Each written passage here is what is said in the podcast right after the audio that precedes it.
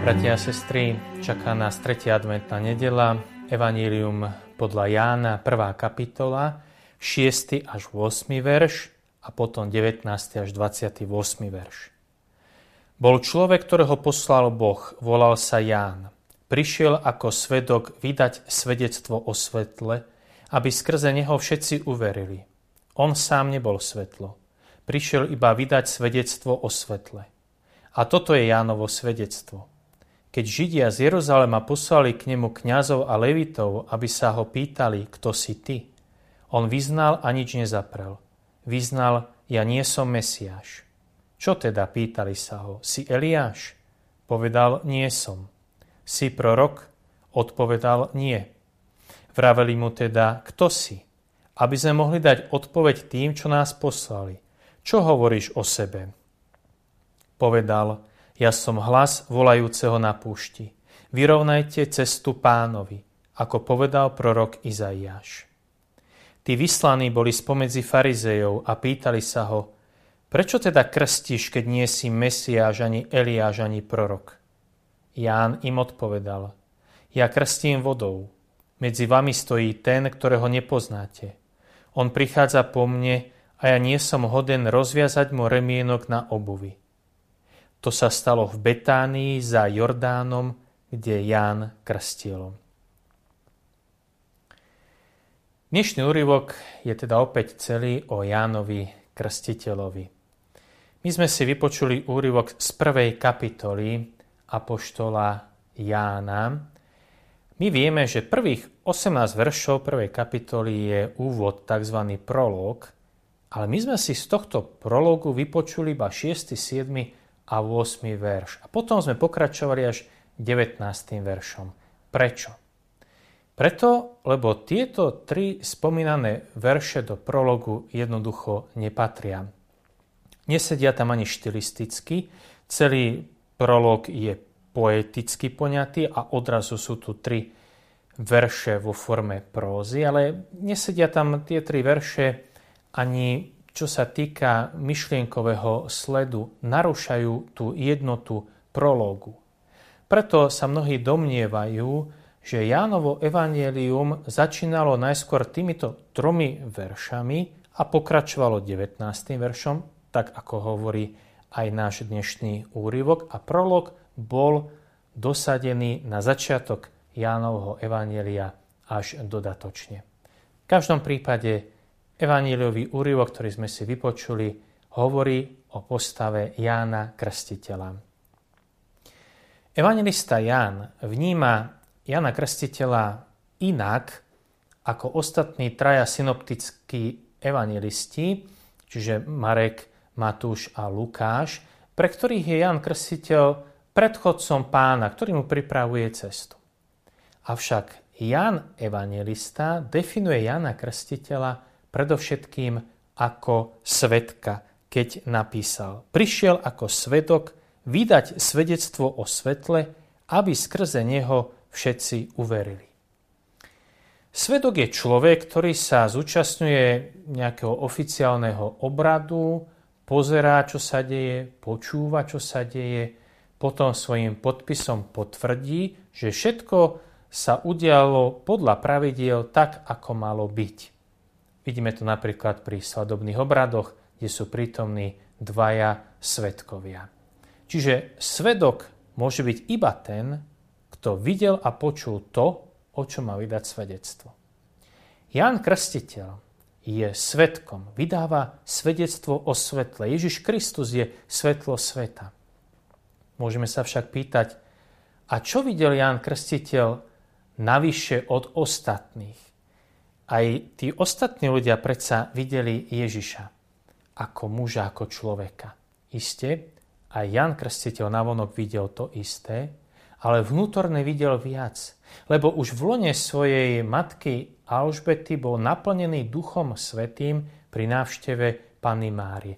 A Duch Svetý ho uschopnil vidieť v tomto mužovi Ježišovej Kristovi prislúbeného a dlho očakávaného Mesiáša. Ďalej nám úryvok tohto evanelia hovorí o tom, že Židia z Jeruzalema poslali kňazov a levitov za Jánom Krstiteľom s otázkou Kto si ty? Zistujú Jánovú identitu. Zdá sa, že sú z toho trošku takí nervózni, cítiť tam také napätie. Kto si ty? Prečo toto napätie? My si musíme uvedomiť, tak ako píše aj Jozef Flavius, miestný historik vo svojom diele židovskej starožitnosti, že v tom čase Jan Krstiteľ bol veľmi populárny, známy a obľúbený. Dokonca viac ako Ježiš, nakoľko v tomto čase ešte Ježiš verejne neúčinkoval a nebol verejne známy. Za Janom Krstiteľom išli obrovské masy ľudí, celá Judea a všetci obyvateľia Jeruzalema. Tak napísal evangelista Marek. A tieto masy ľudí boli ochotné urobiť čokoľvek, čo by Jan prikázal alebo nariadil. A tak aj samotný král Herodes Antipas je z toho nervózny a obáva sa, že by Jan mohol vyvolať nejaké povstanie, revolúciu namierenú proti kráľovi. Ale nervózni sú aj predstavitelia židovského národa, lebo veľmi dobre poznali proroctvo proroka Malachiáša, ktorý hovoril, že keď príde Mesiáš, a Jana Krstiteľa všetci považovali za Mesiáša, že tento Mesiáš urobí poriadok aj v chráme, ale očistí aj celý náboženský život, čo by sa samozrejme negatívne dotklo predovšetkým hlavných predstaviteľov toho náboženského židovského života.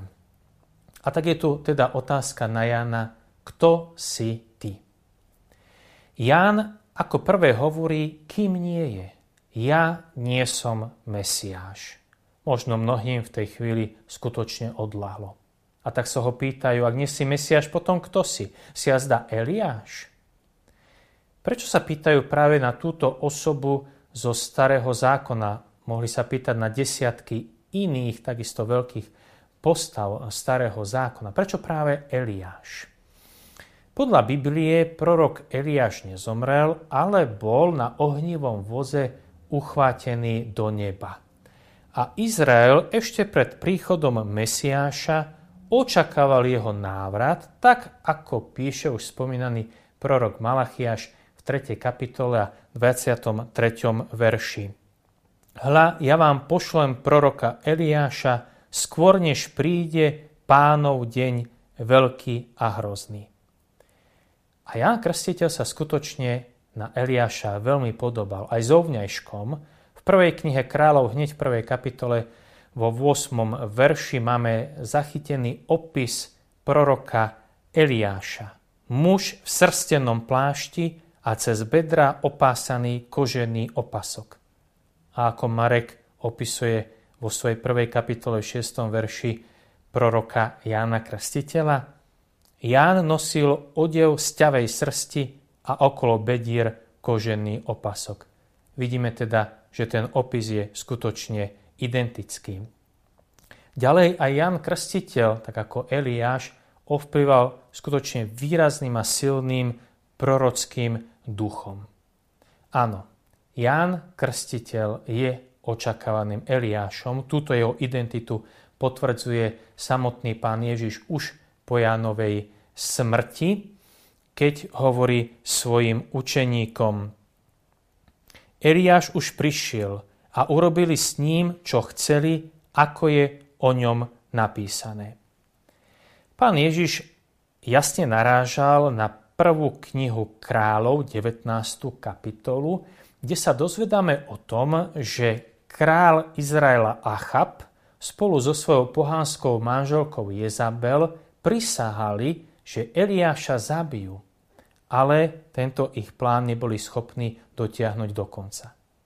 To, čo sa nepodarilo Achabovi, sa podarilo inému kráľovi, Herodesovi, ktorý spolu so svojou konkubínou Herodiadou skutočne priviedl Jana Krstiteľa až k mučenickej smrti. A tak mučenická smrť Jana Krstiteľa je vlastne završením posolstva a diela proroka Eliáša.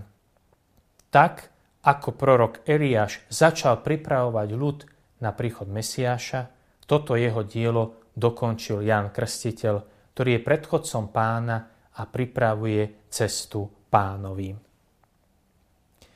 Na Janovú odpoveď, že nie je Eliášom, sa vyslanci z Jeruzalema pýtajú, kto si teda? Si prorok?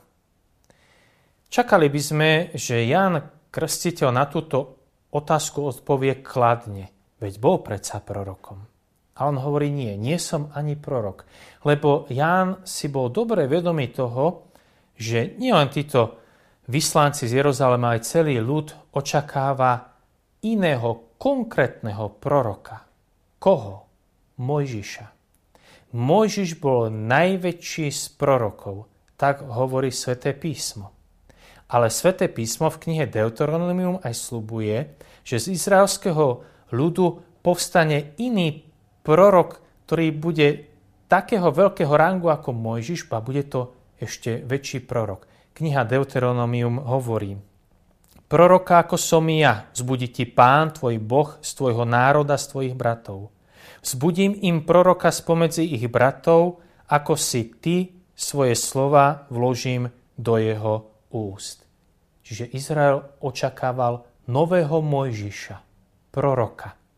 A Jan Krstiteľ veľmi dobre vedel, že on ním nie je, že tým novým Mojžišom je Ježiš Kristus. Po tejto ďalšej Jánovej negatívnej odpovedi sa vyslanci z Jeruzalema ocitli vo veľmi nepríjemnej situácii. Stále nemajú odpoveď na otázku, kto si ty. A tak konečne nechávajú priestor Jánovi Krstiteľovi, aby on sám zadefinoval seba samého. A Ján odpoveda týmito slovami. Ja som hlas volajúceho na púšti. Vyrovnajte cestu pánovi, ako povedal prorok Izaiáš. Tento biblický citát, ktorý používa Jan Krstiteľ, sa nachádza v knihe proroka Izaiáša 40. kapitole 3. verš. Je to citát z tzv. knihy Útechy. Sú to slova, ktoré zazneli v čase babylonského zajatia, kedy Boh utešuje svoj ľud a dáva im prísľub, že ich znova priviede naspäť do Palestíny, ale ešte predtým príde akýsi posol, aniel, ktorý na púšti, na pustatine pripraví v srdciach ľudí cestu pre pána, aby Boh znova mohol kráľovať v srdci človeka. Hlas volajúceho na púšti. Mne sa osobne veľmi páči komentár a vysvetlenie týchto slov od svätého Augustína, ktorý rozlišuje medzi hlasom a slovom. Hlas to je to, čo teraz počujete. Hlas to je určitý zvuk, ktorý sa šíri, ktorý môžeme počuť, ale hlas nemá dlhé trvanie. Hlas je tu iba na kratučku chvíľu, na okamih, potom zanikne. Hlas sa pominie. To je hlas. Ale hlas so sebou prináša slovo. A slovo už zostáva.